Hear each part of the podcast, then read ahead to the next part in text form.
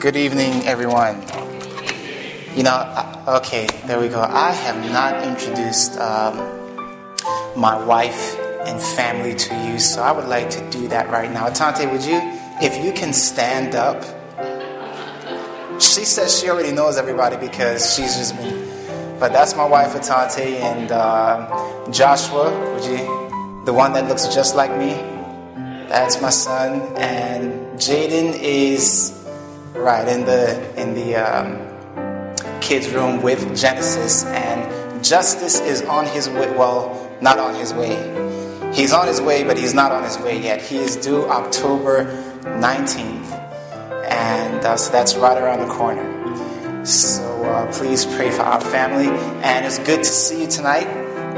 Uh, we are going to get into the subject this evening, which is entitled God's End Time Weapons of Victory. So let's have a word of prayer before we begin. Heavenly Father, we thank you so much, Lord, for your word. We thank you so much for your truth. Lord, we ask that as we go through your word tonight, that you would bring us a revelation that will change our lives. We ask this in Jesus' name. Be with me, Lord, as I speak. Amen. Uh, we are going to do a little recap uh, because there's a saying that repetition deepens the impression. And by now, for those of you who've been coming, you should be pretty, or at least getting pretty familiar with this. So you should be able to just move right along with me. We are going to start with the cause of the rebellion in heaven. And you'll remember that we, uh, in previous nights, have uh, seen that heaven was a, in, was a perfect place uh, in the beginning, but something happened. One of the angels that was created, perfectly created, uh, created with freedom of choice because God is love, and love does not demand or love does not force love in return. Love is, how do I say it? Love can only be, uh, love must be given back freely. So God created these angels in love, gave them the freedom of choice, so they had the freedom to love Him back and the freedom to what? Reject Him. And one angel chose to go against uh, or use this freedom of will to go or rebel against the kingdom of heaven. The Bible says in Ezekiel 28 15, Thou was perfect in thy ways from the day that thou was created till iniquity was found in thee. What is iniquity, everyone? Iniquity is lawlessness, which means that there must have been a law in heaven, and Satan rebelled against this law. The Bible goes on to say, Thou hast defiled thy sanctuary. Speaking of Satan, thou hast defiled thy sanctuaries by the multitude of thine iniquities and by the iniquity of thy traffic. In other words, there was something that Satan defiled in heaven. And what is that thing that he defiled in heaven? The sanctuary. And what do we see? That the sanctuaries actually means holy places. A glorious high throne from the beginning is the place of our sanctuary. So God's sanctuary is synonymous with his what? With his throne. So when Satan rebelled against or defiled, purposely defiled the sanctuary in heaven, what he was doing was he was rebelling against God's throne. What do you do from a throne, everyone? You rule. God, Satan was rebelling against the throne or the rule or the law or the sanctuary of God. The law of self sacrificing love was the law that was in heaven. The Bible says, Love worketh no ill to his neighbor. Therefore, love is the fulfilling of the law. When Satan was rebelling, he was rebelling against the law of self sacrificing love. The law of self sacrificing love puts others first. Satan said, No, I want to be what? First. And so he began to rebel against this law. He, he began to become prideful uh, in his own beauty and said, You know, I can be like God. Notice Isaiah 14, verse 12 to 14. The Bible says, How art thou fallen from heaven, O Lucifer, son of the morning? How art thou cut down to the ground, which didst weaken the nations? Why? For thou hast said in thine heart, I will ascend into heaven, I will exalt my what? Throne. Now remember what we said the word throne symbolized. The word throne symbolizes what? Rule or dominion. Satan says, I want to set up my own throne above the stars of God. I want to set up my own government, my own rule above the stars of God. Who are the stars of God anyway? They were the angels. We see that in Revelation chapter 12, verse 4 and verse 9. The stars of God, I will sit also upon the mount of the congregation in the sides of the north. I will ascend above the heights of the clouds. I will be like the Most High. Now remember what's going on here. Satan is saying, that he doesn't need God's what? Law, but yet he's saying, I will be like the Most High. Now, what do we say the Most High is like, everyone? Loving, kind, righteous, holy, all those good attributes we think of. Satan here is saying, Hey, I am so good, I am so perfect that I can be just like God without obeying his law. God, I don't need a law. Laws are for slaves. Why are you giving me a law telling, why are you giving us a law telling us that we must, that, uh, uh, you know, we must love you? Did the law say you must love God? No, because Jesus gives us freedom of what? Freedom of choice. God sets out this law, and Satan says, "Hey, we don't need a law to be to be uh, uh, to be holy." He begins to tell the other angels in heaven, trafficking his merchandise. We read that a little bit earlier. Remember, we said the word trafficking meant. When you think of trafficking, you think of selling something what illegal. Satan begins to traffic, as it were, his merchandise. And what is that merchandise? Hey, angels, listen. You don't need a law to be holy like God. Man, God is just a dictator. He just wants to keep you down. He is, he, he is not what he, what he claims to be. He's not about freedom of choice. If he were about freedom of choice, he wouldn't give us a what? A law. Brothers and sisters, that's a pretty tricky argument. Notice what the Bible says. After the angels listened to Satan, one third of the angels listened to Satan, it says there was war in heaven, and the great dragon was cast out, that old serpent called the devil, and Satan, which deceived the whole world. He was cast out into the earth, and his angels were cast out with him. Now, when God created Adam and Eve, he created them with freedom of choice. They had the same freedom of choice that the angels had, which means that they must also be subject to who? To Satan's, let me rephrase that. They must be given the freedom to listen to Satan's arguments. Does that make sense? In other words, freedom of choice means that I can listen to what I want to listen to. I can listen to who I want to listen to. I have the freedom to hear what they have to say, just as people have the freedom of speech. Satan or Adam and Eve were given the freedom of choice. Satan comes to them and he exalts his throne above them. Why? Because God had created this tree and said, Adam and Eve, don't do what? Don't eat from the tree. Adam or Eve, rather, says, uh, uh, listens to Satan. The Bible says in Genesis 3 6, and when the woman saw that the tree was good for food and that it was pleasant to the eyes and a tree to be desired to make one wise, she took up the fruit thereof and did eat and gave also unto her husband with her, and he did eat. Whose throne were they now under?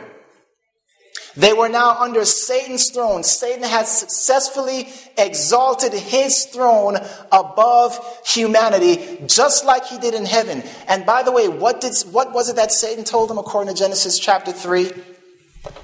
When Adam said to, when, when Eve said to, to the serpent, uh, God has said, we shall not touch the tree, lest we die. What did, what did Satan say to her? Listen, God knows that if you eat of the tree, you will be like God's knowing good and evil. In other words, if you eat from this tree, you don't need a law to tell the difference between good and evil. You can be like God's knowing good and evil all by yourself. The very same thing he used to deceive the angels in heaven is the very same thing he used to deceive Adam and Eve. You can tell the difference between righteousness and unrighteousness on your own. So Satan exalts his throne above humanity. Humanity rebelled against the what, everyone? Sanctuary of heaven. That's what they were rebelling against. The throne of God. Listen, because the carnal mind, and the word carnal means fleshly. The carnal mind is enmity. The word enmity means at war with. So because the carnal mind is enmity against God, for it is not what? Subject to what? The law of God, neither indeed can be. Do you want to know if you have a carnal mind? Maybe you don't want to know. Here's how you can tell if you have a carnal mind according to the Bible. When God's law of self sacrificing love is presented to you, what do you do? Can't hear it. Now, brothers and sisters, we all are born with carnal minds. And so every one of us by nature is rebellious against the law of God. That's why it was natural for me to get involved in the hip hop industry and to grow my dreadlocks and to, you know, do all those things, begin smoking marijuana and drinking and all these things because it was natural for me to be rebellious against God. My mind was not subject to the what? Law of God, but Christ has come to abolish the carnal mind and give us a new mind, which is the spiritual mind. We're going to be talking a little bit about that tonight. The goal of the gospel is to lead lost humanity back to the what? Law of self sacrificing love. Does that make sense so far? All creation was in unity with the law of self sacrificing love, which was found in the sanctuary of God. But then Satan chose to rebel, turned the angels against that law of self sacrificing love, brought a war in heaven. They were kicked out. They do, they do the same thing on earth for humanity. So now the gospel, the purpose of the gospel, is to lead lost humanity back to the law of self sacrificing love. Now, brothers and sisters, you may have wondered in, in, the past, what is the purpose of the gospel? Is it just to save me? Is it just to, you know, what is it for? Here is the, the reason in its uh, most irreducible form. It is to bring lost humanity back to the law of self sacrificing love. Could you imagine what this world would be like if everyone kept this law? The law of self sacrificing love, where we put others first and others put us first? Oh, what a beautiful place. It would be like heaven. And that's exactly, let me tell you, heaven will never, not in our carnal state, in the way this world is, heaven will never be here on this earth. This is why Christ is coming back to get us, to take us back where? Up to the city of God. Now, the Bible says in Exodus 25 8, this is God's gift, remember, that was going to uh, help humanity or help uh, this was God's gift that was going to lead humanity back to the self sacrificing law of love. Let them make me a sanctuary that I may dwell among them. Exodus 25 and verse 8. Brothers and sisters, God's end time weapon is none other than the sanctuary. Because that sanctuary is given to defend us from Satan's end time WMDs. What are WMDs? Weapons of mass deception. And we saw one of them last night. We're going to be looking at more, not particularly tonight, but because we're going to be focusing on, on a sanctuary. But the sanctuary is given to defend us to protect us from Satan's deceptions in the last days. This is why he does not want you to fully what? Understand or grasp it. Bible says in Psalm 77, 13, thy what? Way, O God, is in the sanctuary. Who is so great a God as our God? Now, when we talk about the way, what does that mean? When I say, hey, what's the way to get to uh, San Luis Obispo. We're talking about what? Directions, right? So, beloved, the Bible is telling us that the directions, and when we're talking about directions, we must be talking about to a certain place. Where are we trying to get to? Heaven. Notice, beloved, the directions to heaven, the directions for the lost, because we are all what? Lost without Christ. The directions for the lost is found where? In the sanctuary. So you begin to see why Satan does not want us to understand this sanctuary. Now, here's a beautiful picture of that sanctuary. There in the desert, God told Moses, I want you to build me a sanctuary that I may dwell among them. And you'll notice that these little things right here are tents that surrounded the sanctuary. Now, up until this time, we have talked about the sanctuary, but we have not talked about the items in the sanctuary. We're going to be doing that tonight. Notice uh, Leviticus 25, verse 38, very briefly. I am the Lord your God, which brought you forth out of the land of where? Egypt, to give you the land of what? Canaan and to be your God. Now, what is this verse talking about? Israel had been in captivity for over 400 years in Egypt.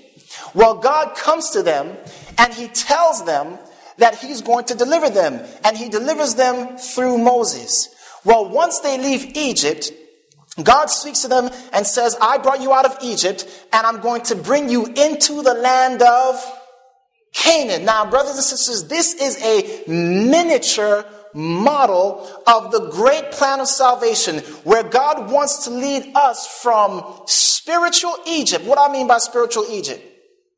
Bondage, captivity. He wants to lead us from spiritual Egypt into spiritual Canaan, which would represent heaven. Very good.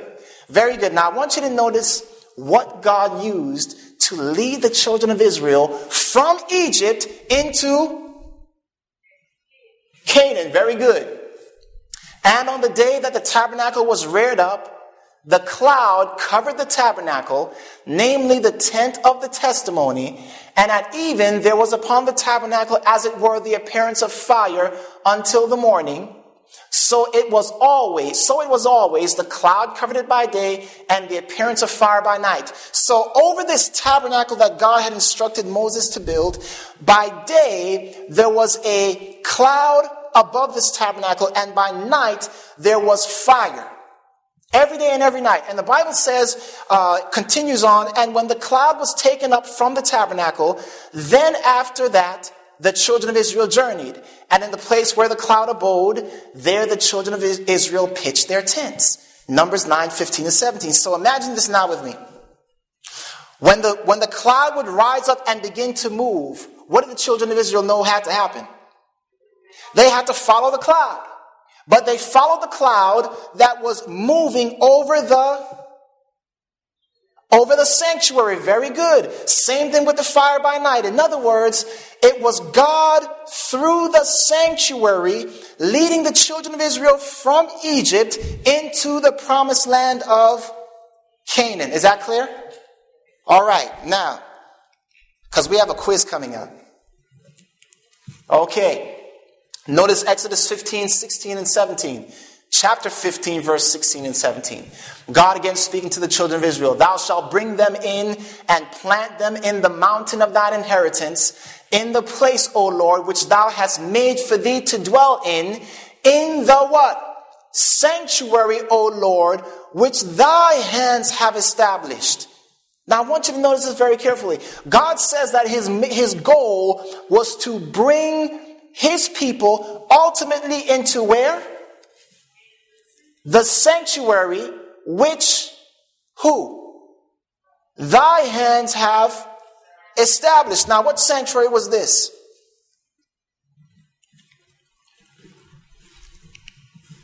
Let's notice Hebrews 8 2. We have such a high priest who is set on the right hand of the throne of the majesty in the heavens, a minister of the sanctuary and of the what? True tabernacle which the Lord pitched and not man. In other words, God's ultimate goal for you and I is to bring us into the sanctuary. How many of you would like to go there? Brothers and sisters, what a high privilege for God to seek lost, sinful humanity and say, My goal is to bring you into that heavenly sanctuary from which Satan himself was expelled. All right. Notice this for as many as are what? Led by the Spirit of God, they are the sons of God. That's Romans 8 14. God wants to do what with us today, brothers and sisters? He wants to lead us. He wants to lead us. Now, here comes our quiz. God, through the earthly sanctuary, led his people into an earthly promised land. Question What is the purpose of the heavenly sanctuary? Ooh, let me. To do what? to lead us into the heavenly promised land. Man, you guys are brilliant. Woo! Brothers and sisters, it's, it's pretty obvious. If God used an earthly sanctuary to lead the children of Israel out of Egypt into Canaan, then He is using the heavenly sanctuary for this very same purpose to lead us out of this earth, out of this world, into the kingdom of heaven. And he will do it only through his sanctuary. This is why, for the most part, many, many people have never heard of the heavenly sanctuary or don't even understand it. There is a reason why. Because if the enemy can confuse us about this heavenly sanctuary, then we will be like wandering children in the wilderness that will never make it to the promised land. The sanctuary, beloved, is the DNA of salvation. I was just reading about DNA today, and I was reading how the discovery of this of DNA in 1953 so impacted the scientific community. They discovered that this was the basis of all living, that this DNA contained the code, the genetic, the genetic code for all life.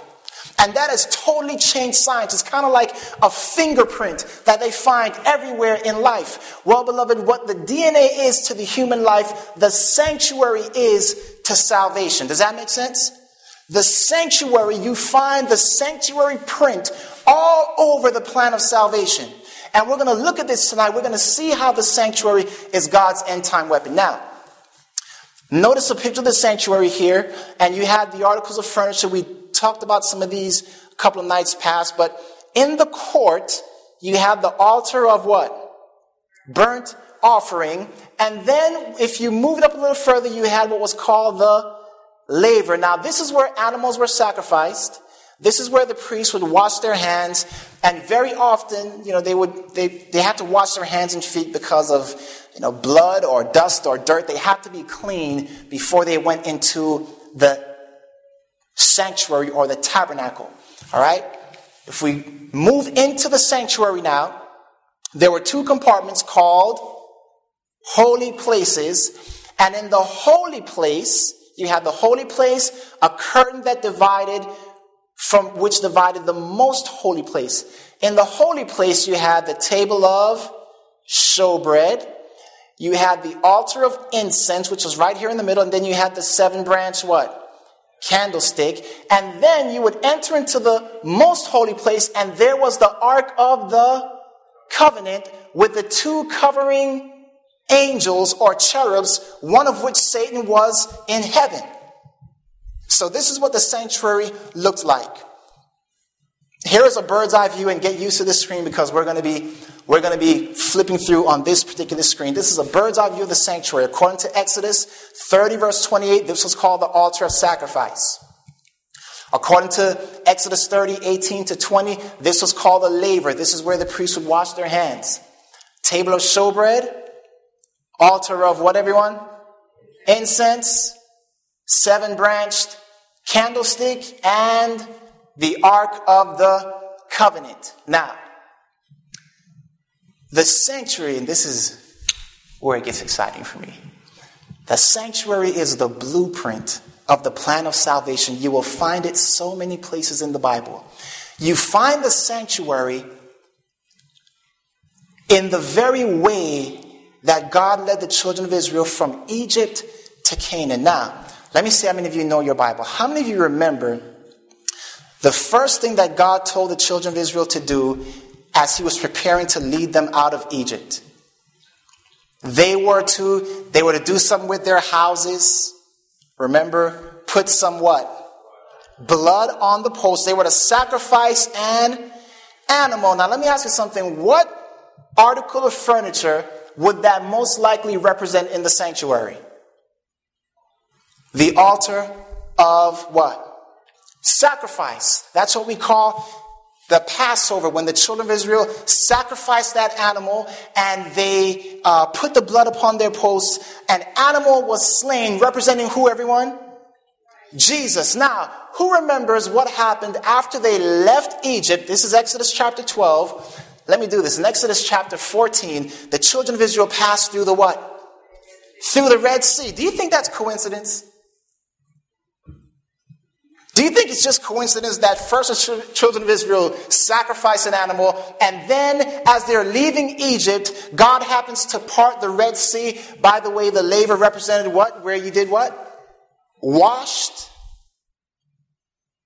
If you read in Exodus 16, remember Exodus 12, now Exodus 14, Exodus 16, God gives them, when they get on the other side, God gives them a test. Who remembers what the test was? Hint, hint. God rained down manna, which, is a, which was bread. Jesus says it was the bread that God rained down from heaven back over in the New Testament. God rains down manna, which would symbolize the table of what? Of showbread. Very good. In Exodus chapter 19, just before the children of Israel get to Mount Sinai, God says to them in Exodus 19, why don't you open it? Exodus 19, verse 5 and 6. Exodus chapter 19, verse 5 and 6. Exodus 19, 5 and 6, the Bible says there, Now therefore, if you will obey my voice, indeed and keep my covenant, then you shall be a peculiar treasure unto me above all my above all people, for all the earth is mine, and you shall be unto me a kingdom of what? Priests and a holy nation. Now you say, well, what does that have to do with the seven branch candlestick? Well, the seven branch candlestick, brothers and sisters, represented the people of God. How many of you remember a verse where Jesus says, You are the light of the world, a candle set on a hill cannot be hid.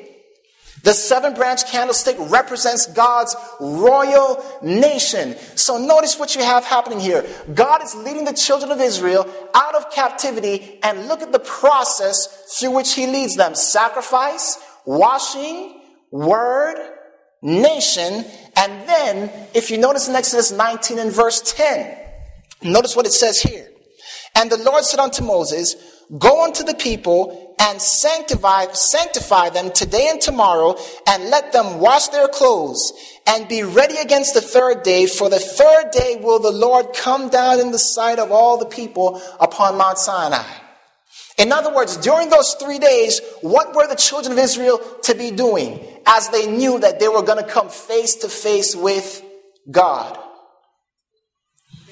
They were to be in self contemplation. They were to be sanctifying themselves. They were to be praying and, and searching their hearts, brothers and sisters. And then we find in Exodus chapter 20 what? Who knows what Exodus chapter 20 is about? God on Mount Sinai coming down and speaking his what? His law. You think that's coincidence? I don't think so, brothers and sisters. I think that this is the divine blueprint for the plan of salvation. Notice that the, sanctuary points out the way of the life of Jesus. Now, who can tell me where Jesus was born? All right, Bethlehem, very good, but let's get more specific. Think sanctuary with me now. Come on, all those nativity scenes, brothers and sisters. He was born in a in a manger. What do we hold in mangers? Animals. Jesus was born among animals in a manger. Where were animals sacrificed in the sanctuary? At the altar of what? At the altar of sacrifice. Jesus was born ready to what? ready to die. He was born a living sacrifice for us. Not only was he born in a manger, but at the age of about 30, Jesus went to a place called the Jordan and was what? Baptized. You think this is coincidence? I don't think so, brothers and sisters. Christ is baptized. Matthew 3, 16 and 17. You can read it there. He went to the Jordan. He was baptized. The Spirit of God descends upon him. Now, after he is baptized, notice Matthew chapter 4. Matthew chapter 4 and verse 1. Matthew 4 and verse 1. Notice what the Bible says here. Then was Jesus led where? Just read me that next word. Then was Jesus led? Nope. Nope. I just want the next word right after led. Then was Jesus led where? Up. If we go up from here, where do we enter? We enter into the what? The holy place. Now, how many times was Jesus tempted in the wilderness? Three times. Do you think it's coincidence that there are three articles of furniture in the holy place? I don't think so, brothers and sisters. Let's see what happens. Matthew 4 and verse 3. Let me read verse 2. The Bible says, or let's start with verse 1. Then was Jesus led up of the Spirit into the wilderness to be tempted of the devil. And when he had fasted 40 days and 40 nights, he was afterward hungry. And the tempter came to him and said, If you be the Son of God, command that these stones be made Oh man, you guys, you guys don't know how to get excited. Oh boy. Stone's bread. Let me ask you something. Do you think Satan is beginning to figure out a, a principle here? Do you think Satan's beginning to understand something here? Why would Satan just come up to him and say, hey, why don't you turn those stones to bread? Do you think Satan under, was beginning to understand this sanctuary principle of the plan of salvation? I think so, brothers and sisters. What's the next temptation? Notice verse uh, 5. Then the devil taketh him up. We ought to read Jesus' response. Verse 4. But he answered and said, It is written, Man shall not live by what? Bread alone, but by every word that proceedeth out of the mouth of God. So we know that that table of showbread represents the word of God. But the, verse 5 said, Then the devil taketh him up into the holy city and setteth him on a pinnacle of the what? Temple and said unto him, If you be the Son of God, cast yourself down, for it is written, He shall give his angels charge concerning thee, and in their hands shall they bear thee up, lest at any time thou dash thy foot against a stone. In other words, Satan says to him, Now listen, why don't you jump off this cliff and then offer up prayer? Why don't you jump off this cliff and offer a prayer? But Jesus knew that that would have been what kind of prayer? Presumptuous prayer. Satan was now tempting Jesus with presumptuous prayer. Come on, God's going to hear you. Even if you disobey, God will hear you. Even if you tempt God, God will hear you. Jesus says, No, it is written.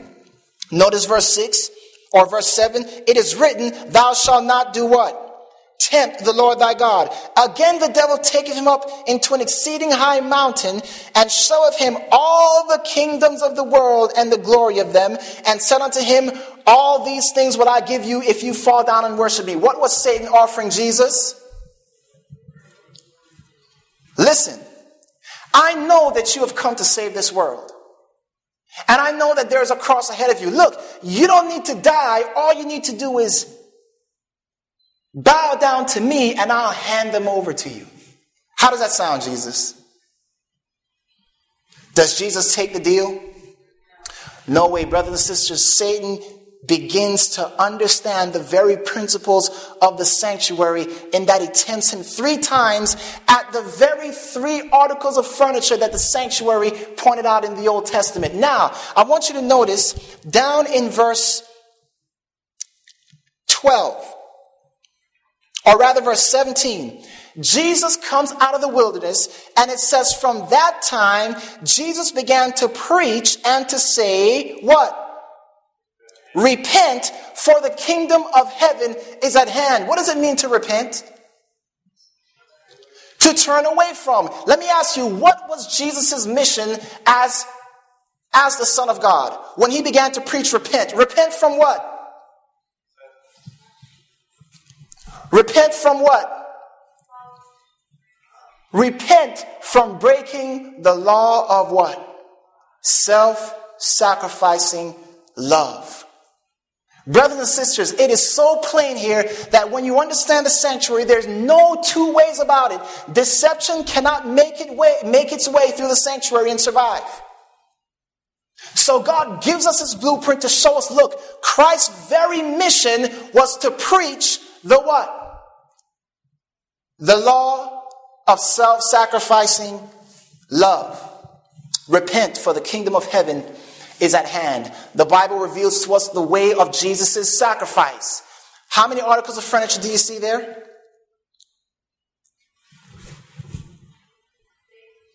Man, you guys are brilliant. Six is the answer, yes. Six pieces of furniture, brothers and sisters. How many of you can tell me? Take a wild guess. Now, this one's going to be hard. How many places do you think Jesus was wounded? I don't know how you guys do it. Six places. He was pierced in his feet, he was punctured in his side. How many of you remember? If you read John 19 34, it says, The soldier pierced him in his side, and what came out? Water and blood. How many of you remember what this article of furniture is for in the Old Testament? The priest would wash their hands that sometimes were filled with blood. Coincidence? No, brothers and sisters, the blueprint of the plan of salvation. He was pierced in his hands. How many of you know how Jesus died? What did he die from? Was it the pain? It was a broken heart. When he cried out, My God, my God, why hast thou forsaken me? And remember, this piece of furniture here represents prayer. So now Jesus is crying out to his father, My God, my God, and he hears no what? Answer. And the fact that he hears no answer is too much for him, and he dies. And then we know that he had a crown of thorns placed upon his head. And, brothers and sisters, when I look at this picture, you know what I see? I see Satan's assault upon the sanctuary of God. Those those wounds in his hands, that wound in his side, was Satan warring against the very principle, the very embodiment of self sacrificing love. I hate you, is what he was saying. I'm going to pierce your feet. I know where all these places are in the sanctuary. And he wanted to destroy God's sanctuary. But, brothers and sisters, you remember when Jesus died? It was Satan's death knell. Amen. And you see there the shape of the cross. Thousands of years before Jesus Christ came to die on this earth, God told Moses, make a sanctuary. He told him where to put the articles of furniture and prophesied, showed the very fact that Jesus would die, the very place in which he would be wounded. And he died, beloved, to get rid of this government. Does that make sense? Jesus came to die to get rid of this government of God, to get rid of this sanctuary of God. No, brothers and sisters, he came to die to what? Reveal to us the government of God, the law of self sacrificing love. Now, the sanctuary also, and this is where we begin to get very, very, this is where the devil doesn't want us to get it, brothers and sisters. The way of Jesus in the heaven, in his heavenly ministry. Now, Jesus died where? At that altar of sacrifice, which we would also say is the cross. That represented the cross, and that was here on the earth. But then he resurrected three days later, and he passes through the heaven, just as the children of Israel passed through the Red sea, so Christ passes through the heavens or the sky, and at the same time in Acts 1:15, we read that his disciples were baptized, Pentecost. He told the disciples, go back, you're going to get baptized with the Spirit of God. So we find here Jesus' death, his resurrection and ascension into where? Into the holy place. There is no two ways about this. Once we understand the, the sanctuary of the Old Testament, we know we now know exactly what Jesus did when he ascended into heaven. You know, some people think Jesus went to heaven and he just sat down on the right hand of God and now he's just sitting there for 2,000 years. Sitting there, sitting there. Does that make sense? Let me ask you something. When Jesus died on the cross, now this is going to be a tough one. When Jesus died on the cross, was the plan of salvation complete? Was it all finished? Was everything done? Now, see, normally it would sound sacrilegious to say something like, oh, What do you mean?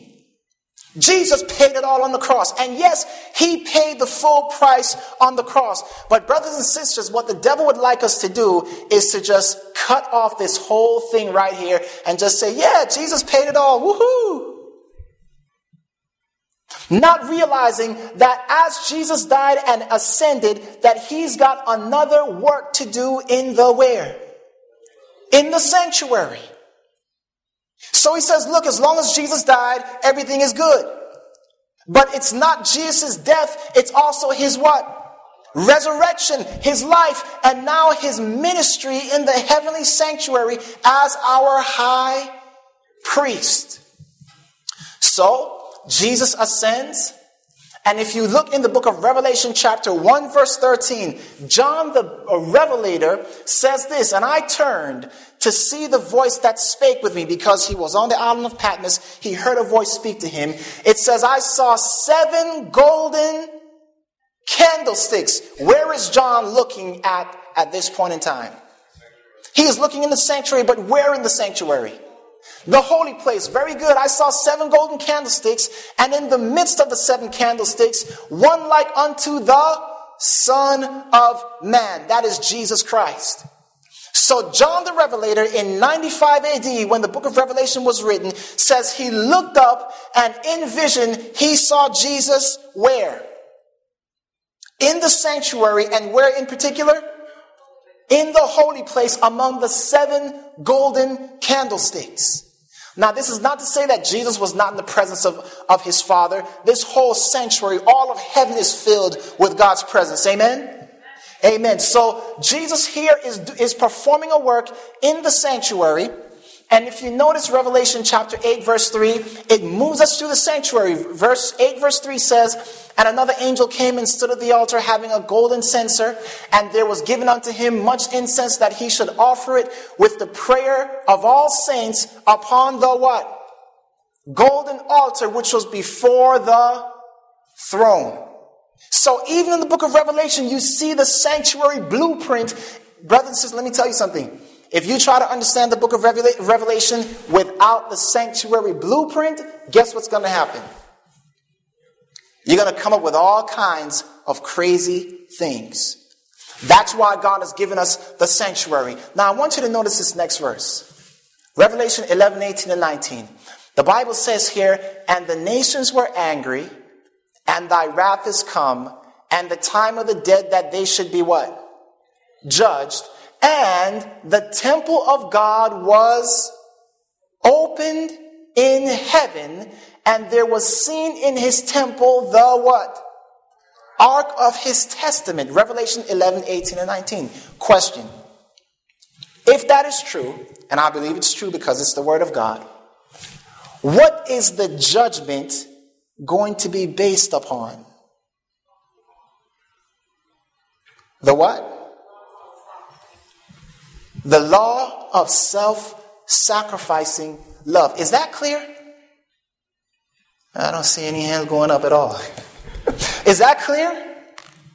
Is it clear that the judgment, when it says the judgment, the time that they should be judged, and all of a sudden the temple is opened, and in his temple is seen the ark of his testament, which happens to contain the law of self sacrificing love, which happens to be the very law that Satan rebelled against in heaven?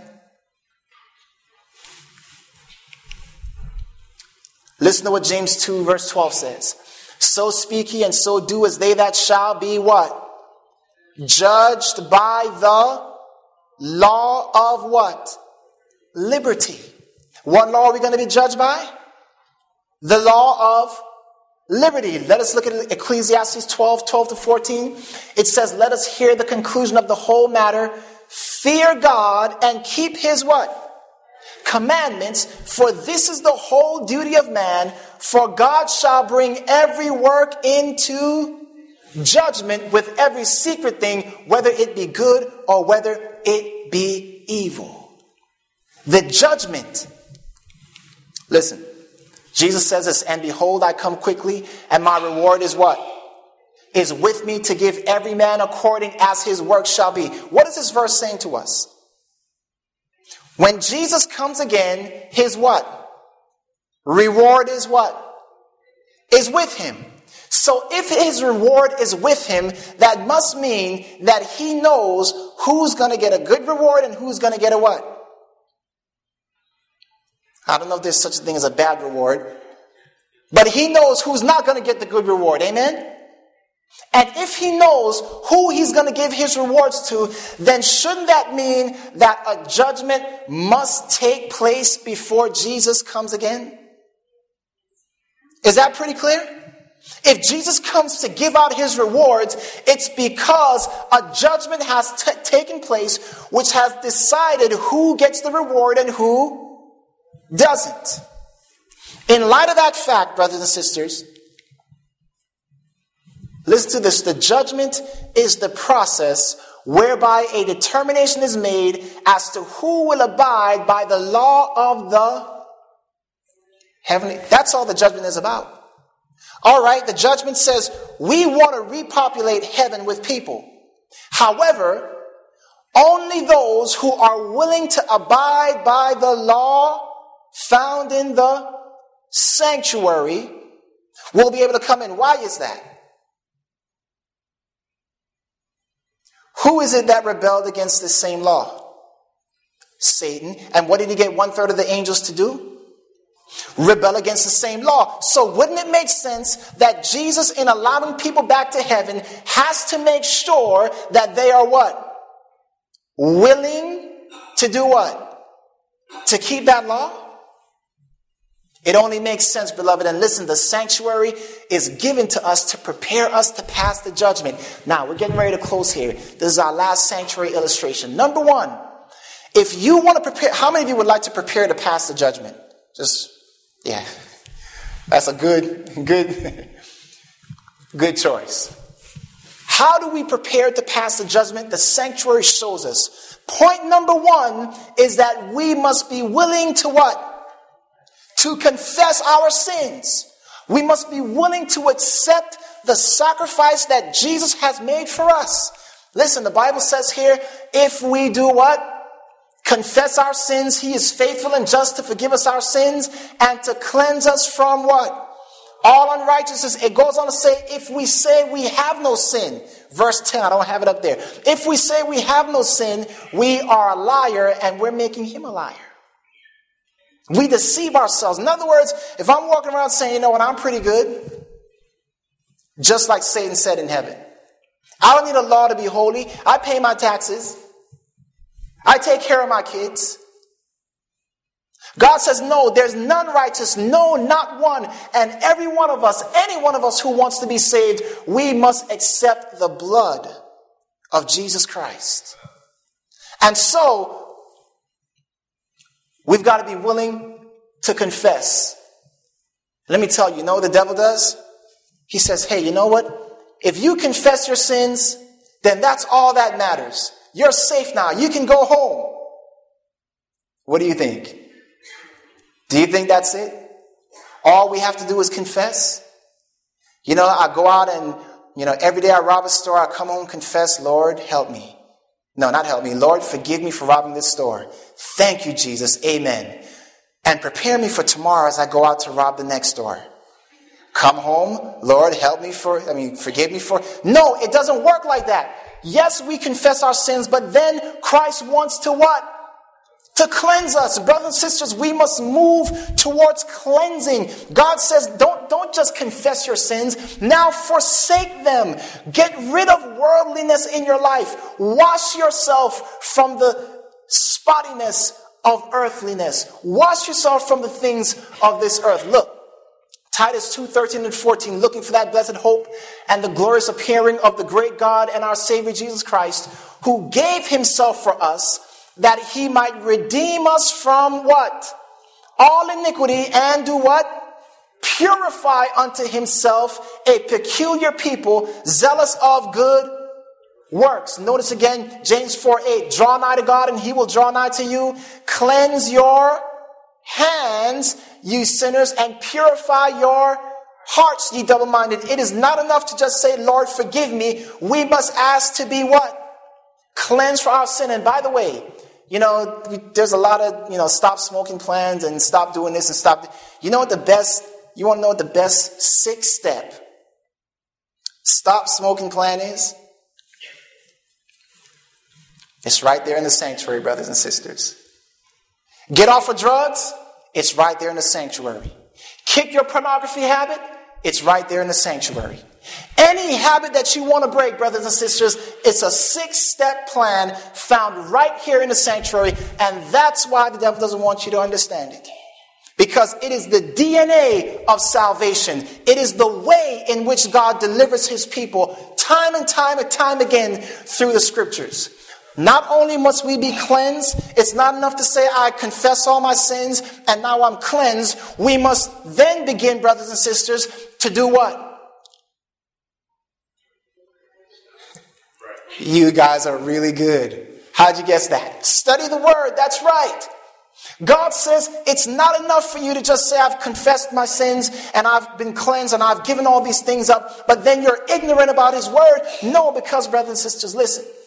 The Bible says, and that from a child thou hast known the holy scriptures, which are able to make thee what? Wise unto salvation through faith, which is in Christ Jesus. All scripture is given by inspiration of God and is profitable for what? Doctrine, for what else? Reproof, for correction, and for instruction in what? Righteousness, that the man of God may be perfect, thoroughly furnished unto all what? Good works. Brothers and sisters, you may have, you know, kicked your smoking habit, but if you don't understand the word, the devil can still deceive you. Did you hear what I said? There are many good people out there who are following lots of false doctrine. They don't smoke, they don't drink, they don't do any of these things, and yet they are following false teachings. So the devil says, hey, you know, as long as you, um, you confess Jesus and now you got rid of your cigarette or you don't do this anymore, do it anymore, you're all right. You can stop now. Don't go any further. okay. all right. We're behind you. But stop right there. How many of you want to listen to that? My hand wasn't raised either. I was just using that as an example. All right. Listen. Then we come to the church, God's people.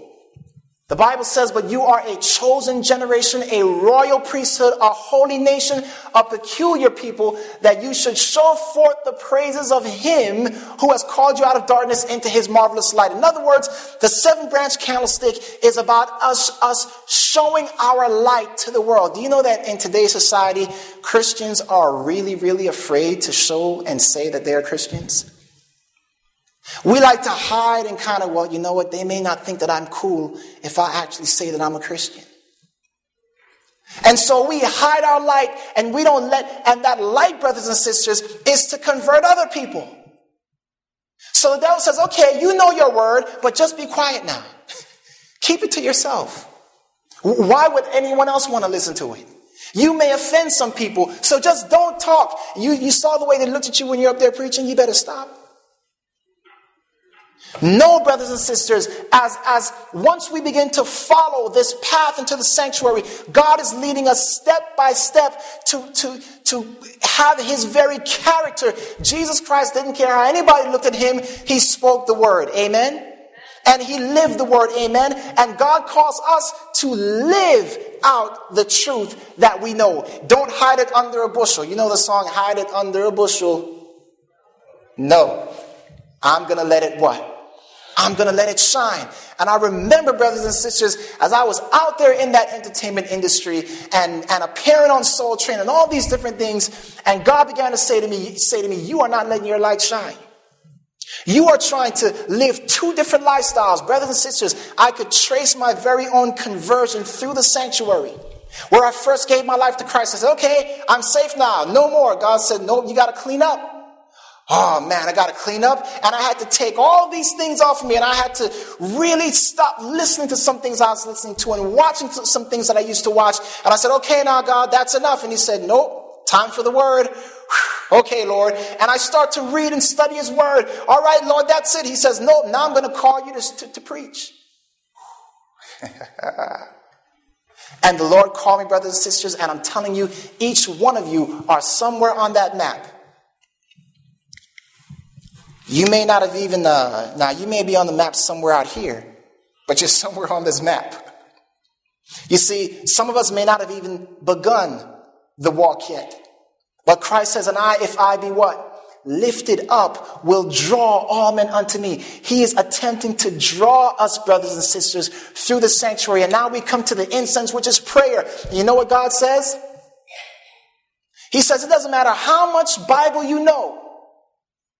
If you are not communicating with me, your knowledge is nothing.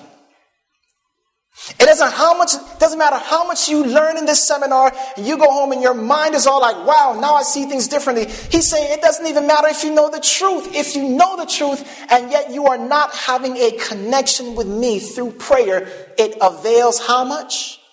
Nothing. You can know all the plans of Satan's deceptions and all what he's going to do and all what's going to happen in the last days and still end up lost because, brothers and sisters, prayer is where the power is at. God is moving us through the sanctuary, beloved. It says in Ephesians 6:18, praying always with all prayer and supplication, which is part of the armor of God, praying always with all prayer and supplication in the Spirit, and watching thereunto with all perseverance and supplication for all saints. We ought to always be praying. When Jesus' prayer was so important to Jesus that when his father didn't respond back to him, he what? He died. Do you die when you don't talk to God for a couple of days? Do you even notice when you're not talking, when you haven't talked to God for a couple days? Prayer was so important to Christ that when Jesus did not respond to him, it literally broke his heart. God says, Christ says, that's where I want to get you. I want to get you to the place where prayer is so important to you. Let me ask you, can we do this and then just jump to here and forget everything else in this sanctuary? No, we're not following the pattern. We must follow the pattern. And finally, beloved, it says, John 14, 15, if you love me, do what? Keep my what? Now, notice what he says here. If you what? Love me. In other words, the test that we love Jesus, that Jesus himself puts out, the test that we love him, that we have the law of self sacrificing love abiding in our hearts, he says, if you love me, do what? Keep my commandments. It's real simple, brothers. There, there's no two ways around it. But if thou wilt enter into life, keep the what? Commandments. Matthew 9 17. That's Jesus speaking there. Matthew 22 37 through 40. Thou shalt love the Lord thy God with all thy heart, with all thy soul, and with all thy mind. This is the first and great what? Commandment. And the second is like unto it, thou shalt love thy neighbor as thyself. On these two commandments hang all the law and the prophets. And I want you to notice again, he that has my commandments and keepeth them, he it is that what? Loves me. And he that loveth me shall be loved of my Father, and I will love him and will manifest myself to him. John 14, 21. The goal of the gospel is to lead us back, step by step, to the where? Throne of God, back to harmony with the kingdom of heaven, and it prepares us for the judgment which decides who is subject, who would be subject to heaven. Jesus says in Matthew 16 24, if any man will come after me, let him do what? Deny himself and let him do what? Take up his cross and let him do what? Follow me. How many of you see the path right here, brothers and sisters? You see it? This is the path. Right there before your eyes. The plan of salvation mapped out for you to see. This is the path. This is the path Jesus walked, and he said, Now I want you to pick up your cross and do what? Follow me. Revelation Star Wars is about stopping you from advancing towards the where? the throne of God, stopping you from keeping the law of the sanctuary. Let me ask you something. Is it a denial of the cross if we say, I'm not going to do this? You see the picture? Is it a denial of the cross if we say, hey, you know what? I'll do all these, but I'm not going to do this one? Is it a denial of the cross of Christ? Come on, think with me now, brothers and sisters. Is it a denial of the cross of Christ? Yes, is it a denial of the cross of Christ when you say, I'm not gonna, I don't want to hear about the word. I don't care what the word has to say. Brothers and sisters, to deny any one of these articles is to have the very same spirit of who? Satan, who said, I don't need to abide by the sanctuary or the law or the government of God. And that's what he wants to do. He wants you to stop and camp out right here. Just stop, camp out right here. He doesn't want you to ultimately get where? That's right. All right. And hereby we do know that we know if we keep his commandments. He that saith, I know him, and keepeth not his what? Commandments is a what? Liar and the truth is not in him. That's what John said. Love, loving old John said, if you don't keep his commandments, you are a liar. Now, are we all liars by nature? Raise your hand. No, I said raise your hand. No, I'm telling you, raise your hand. Yes, we are all liars by nature. So don't be offended when John, liar. yeah, we're all liars. But Jesus says, I've come to make you something more than a liar, to make you something better than a liar. I've come to give you a new mind and a new heart so that you can do what? Keep his commandments. And we ought to say amen to that. Remember Satan's challenge or Satan's merchandise? I don't need a law to be holy. I will ascend above the heights of the cloud. I will be like the Most High. I can be like God without being holy. Now, you notice I have there the word base. Getting to my last, I think, two slides here. See that word there, base? Now, when I was a kid, and even now sometimes I, I play freeze tag with the kids. And uh, sometimes I make up, you know, freeze tags, you, you, you don't have any base. But sometimes I make up base because I don't feel like running. And uh, you all remember playing tag? What was base about? Base was where you were safe. Base was where you couldn't be touched. They could run up to you and you'd be like,